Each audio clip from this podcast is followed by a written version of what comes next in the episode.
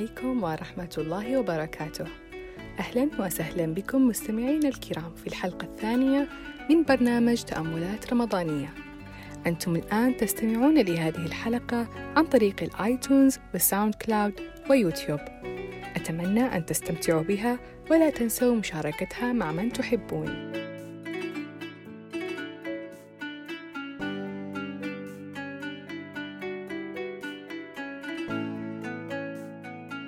في هذا البرنامج نحن نسلط الضوء على بعض الآيات والقصص القرآنية أو حتى بعض المواقف وما هو موجود في تاريخ العرب، لنتوقف عندها ونتأملها بجوانب مختلفة، وندع التدبر في معانيها يأخذنا إلى وعي أكبر وإدراك أوسع، لنرى الحكم خلفها والتي لم نراها من قبل.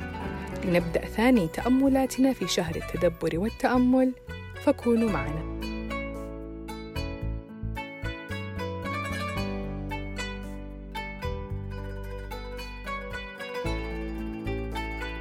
هناك أزمة كما تعلمون اجتاحت العالم مؤخراً، وكان واجب علينا أن نلتزم بالتعليمات ونتكاتف سوياً، وأن يكون كل فرد فينا مسؤول، وأن نؤمن أن هذا البلاء الذي أنزله الله علينا تتبعه بشارة. يقول الله عز وجل في سورة البقرة: وَلَنَبْلُوَنَّكُمْ بشيء من الخوف والجوع ونقص من الأموال والأنفس والثمرات وبشر الصابرين الذين إذا أصابتهم مصيبة قالوا قالوا إنا لله وإنا إليه راجعون أولئك عليهم صلوات من ربهم ورحمة وأولئك هم المهتدون. أنتم أيها الصابرون على البلاء، الصابرون على الجوع والخوف والفقد والفقر. إن الله يبشركم الآن: إن عليكم صلوات من ربكم وعليكم منه رحمة وأنكم أنتم المهتدون. ماذا بعد هذه بشارة؟ أنريد أكثر من رحمة الله؟ فإذا كان شرط البشارة هذه الصبر، فهل الصبر كثير؟ نعم، إنه صعب، وأعلم كما تعلمون أن قد ضاقت بنا الحال من هذه الجائحة، وأننا نود الخلاص وأن ترجع المياه لمجاريها، ولكن الله يبشرنا أن بالصبر تحل علينا رحمته وصلواته.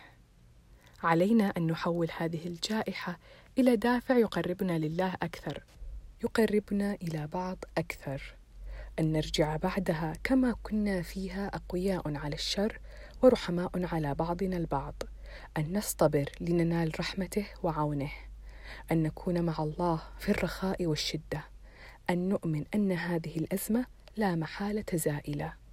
الله معنا، هو مبتلينا ومبشرنا. شاركتنا سارة عبر تويتر سلسلة تغريدات ذكرت فيها تأملاتها لقصة وفاة النبي سليمان عليه السلام.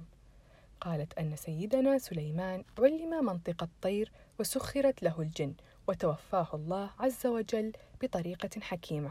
كان متكئا على عصا وتوفاه الله عز وجل، وقد كلف الجن بأعمال شاقة، ولم يعلموا بوفاته إلا عندما أكلت دابة الأرض وهي السوس عصاه. ثم ذكرت: لا يعلم الغيب إلا الله، بل إن سيد الخلق وحبيب الحق لا يعلم الغيب. قل لا أعلم الغيب، الغيب لا يعلمه إلا الله.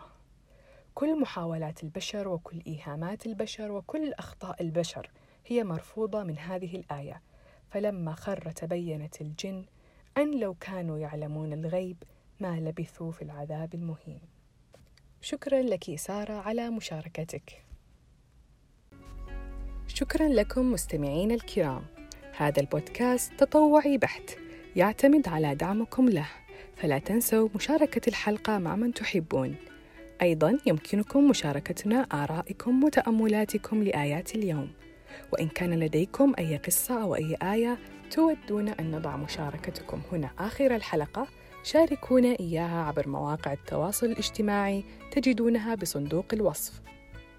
كانت معكم مرام الحوثري، دمتم بخير.